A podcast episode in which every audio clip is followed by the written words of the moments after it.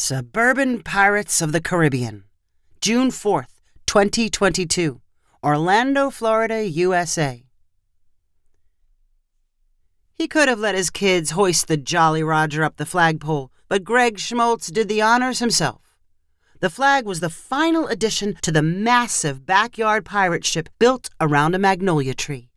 The two story ship was a combination playground and play fort and the tree's branches and leaves created the illusion of green sails hanging above the deck. Greg hired professional builders for the bulk of the work, but he proudly installed some of the accessories himself.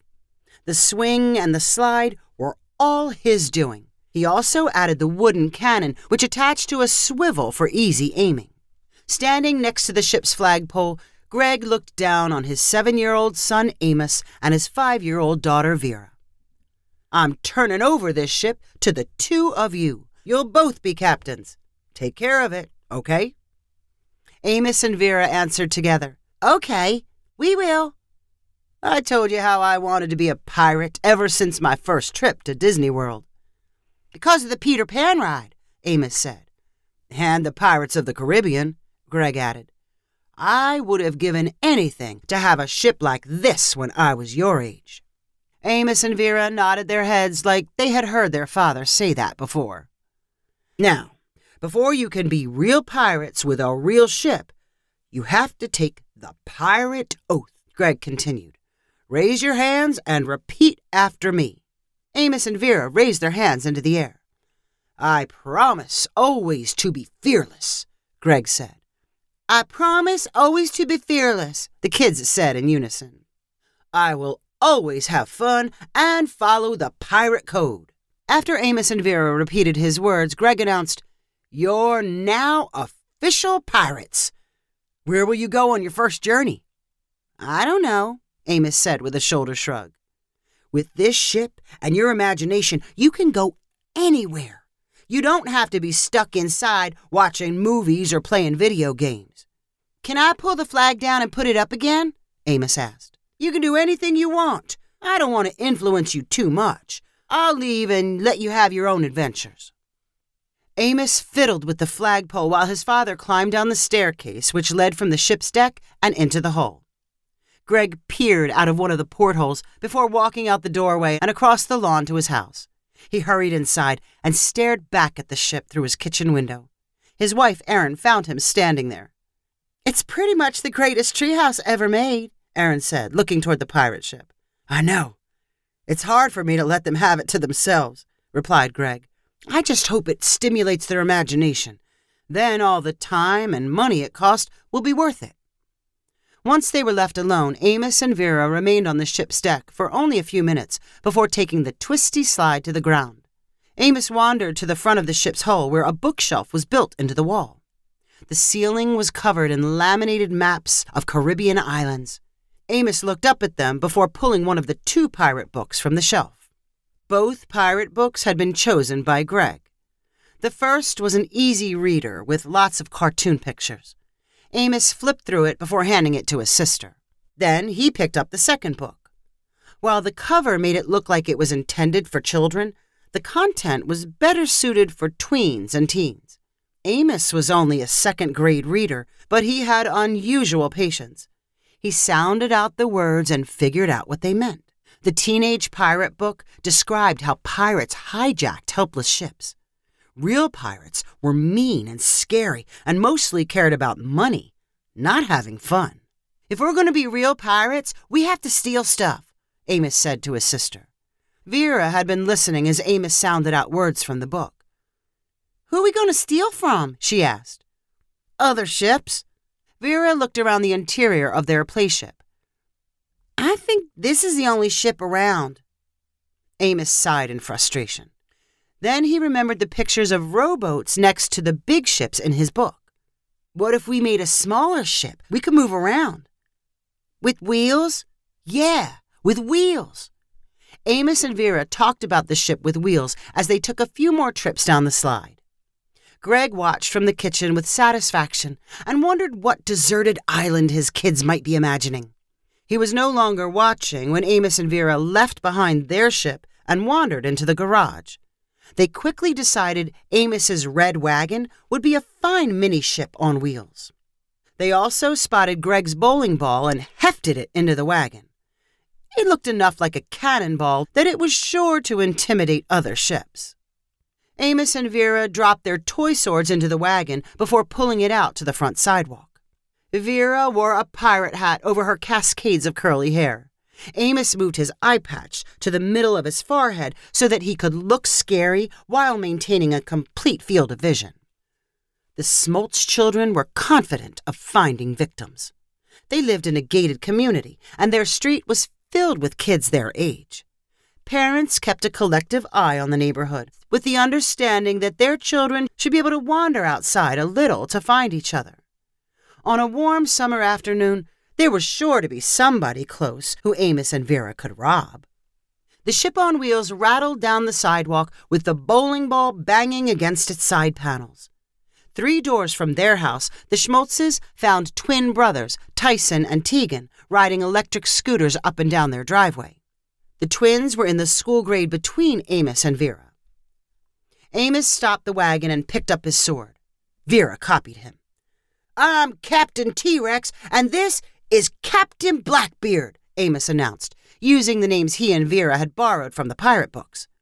We're real pirates now, and we're robbing you. The twins were obviously impressed by the pirating operation. One of them said, We don't have any money. Then you have to give us the scooters, Amos replied. No.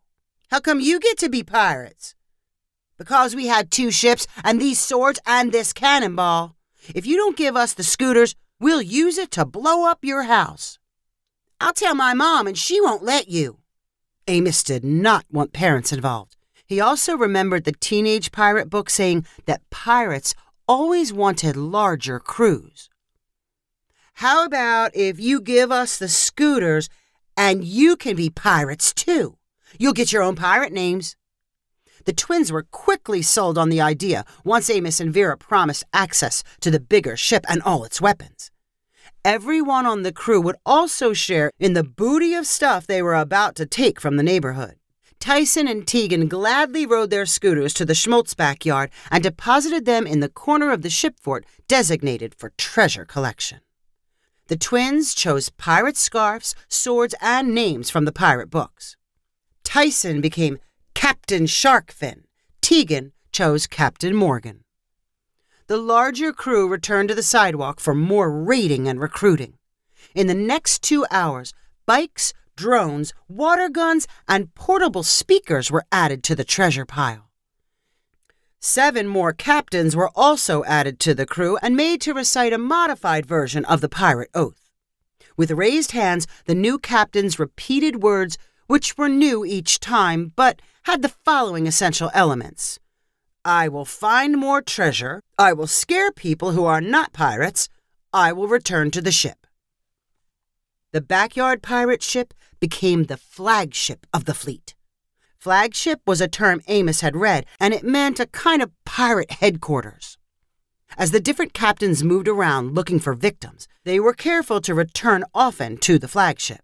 Greg and Erin Schmaltz proudly watched all the activity from their kitchen window. I knew the other kids would love it, but I didn't think it would be so popular this fast, Greg said to his wife. The whole top deck is full. There's someone going down the slide every five seconds. It's nice to have somewhere they can go and just be sweet and innocent kids, Erin added. And I like that it's right here in front of us. While viewed from the outside, the flagship may have appeared all fun and games. Inside was serious business. The captains practiced with the wooden cannon for a possible attack. They also practiced evacuating down the slide as quickly as possible. And while the treasure hoard might have looked impressive for only one afternoon's worth of work, any decent pirate always wanted more. The crew unanimously agreed more pillaging was needed. The next morning, Amos and Vera were up unusually early and scouring their garage. They did not know much about digging, but they knew it involved shovels. They found two kinds of shovels and dragged them to a spot in the yard behind the pirate ship. It was a spot which could not be seen from the kitchen window. By the time any of the other captains showed up, Amos and Vera had removed a circle of grass and were extracting small chunks of dirt on their way to a nice treasure hole. For a crew consisting of all captains, the young pirates were surprisingly cooperative. They could see the hole needed to grow along with the treasure hoard, and they could always use new recruits. As captains reported to the flagship, those with digging experience stayed behind, while others were sent on raiding parties. When you go back to your house looking for stuff, try to get some gold, Amos said encouragingly. The best treasure is gold or silver or jewels. It should look shiny. By noon, everyone under the age of eight who lived on the street had taken the pirate oath and added something to the hoard. They ran out of good names from the pirate books, so new recruits were allowed to make up their own. This led to titles like Captain Captain and Captain Unikitty. The flagship also ran out of weapons and uniforms. Fresh captains were forced to improvise swords with sticks and broom handles. Any scarf or handkerchief made an acceptable head covering. Some captains resorted to old Halloween costumes. A raiding party often consisted of pseudo pirates, at least one Pikachu, and someone carrying a wand. They were very good at sneaking in and out of their own houses, and they had a decent idea where shiny stuff was kept. Items disappeared from bedrooms, closets, and dining room shelves.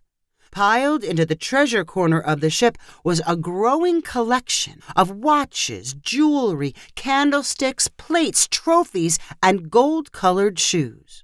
Electronics, the ultimate in high value treasure, were kept in a separate pile. They included phones, iPads, wireless routers, and batteries.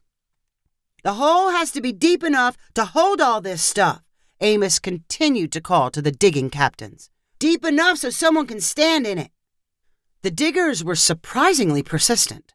They removed a cup of dirt at a time and were spurred on by the idea they might discover a hoard buried by an earlier pirate crew.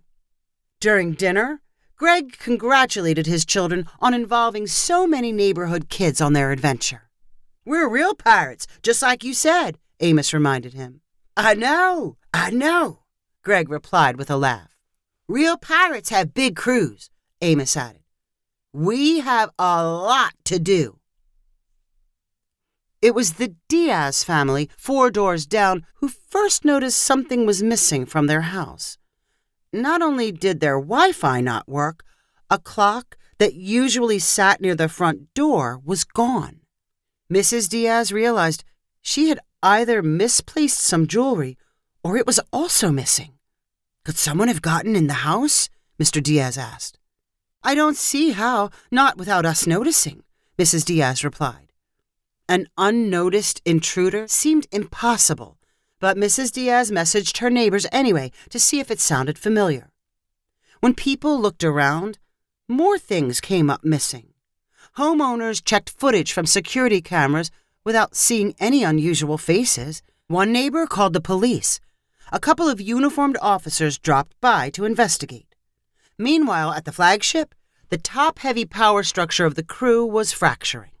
Captains could not agree whether the hole was deep enough. Some of them wanted to bury stuff anyway. At least ten captains worked on maps to the treasure and could not agree on the best version or whose steps to use for measuring distance. A good portion of the crew decided they were probably done playing pirates. They wanted to move on to something like a dinosaur park, and they wanted to remove their contribution from the treasure hoard. The flagship was at the point of a standoff when two police officers wandered into the backyard, followed by the Schmaltz parents. The first reaction of the pirate crew was to retreat to the safety of the hull and top deck. Hi, guys. These policemen want to ask you some questions and look at your ship, Greg Schmaltz called to the neighborhood children. No! You can't come aboard, Amos shouted. You can't come aboard, others of the crew repeated. You can't talk to the police that way, Greg shouted back in surprise. You need to show respect. Pirates have their own rules, one of the kids yelled. The police officers grinned at each other and began circling the ship fort. When they reached the opposite side, they found items from the treasure hoard lying next to the hole. Where did you kids get all this stuff? One of the policemen called. We stole it! We're pirates! Amos shouted back. Did you get it from your houses? Asked the second police officer, trying to suppress a laugh. It's ours! We stole it, fair and square, Amos insisted. Greg and Erin's faces turned red as they raced to explain the situation. They're just playing pirates, Greg stammered. I don't know where they got the idea for stealing. Greg looked up at the faces on the ship.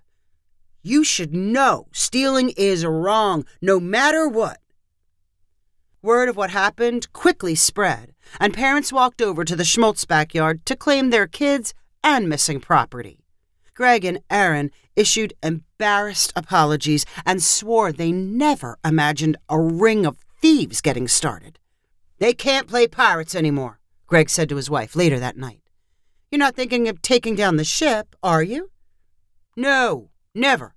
Building it was too much work. Maybe a little rebranding.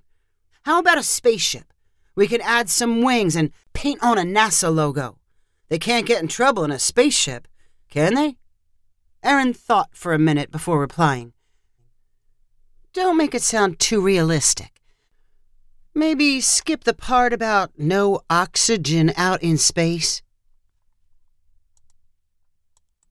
If you enjoyed this story, please rank it on the website 500ironicstories.com. Please subscribe on the website to get weekly updates as new stories are posted. And please share with friends using the convenient links available.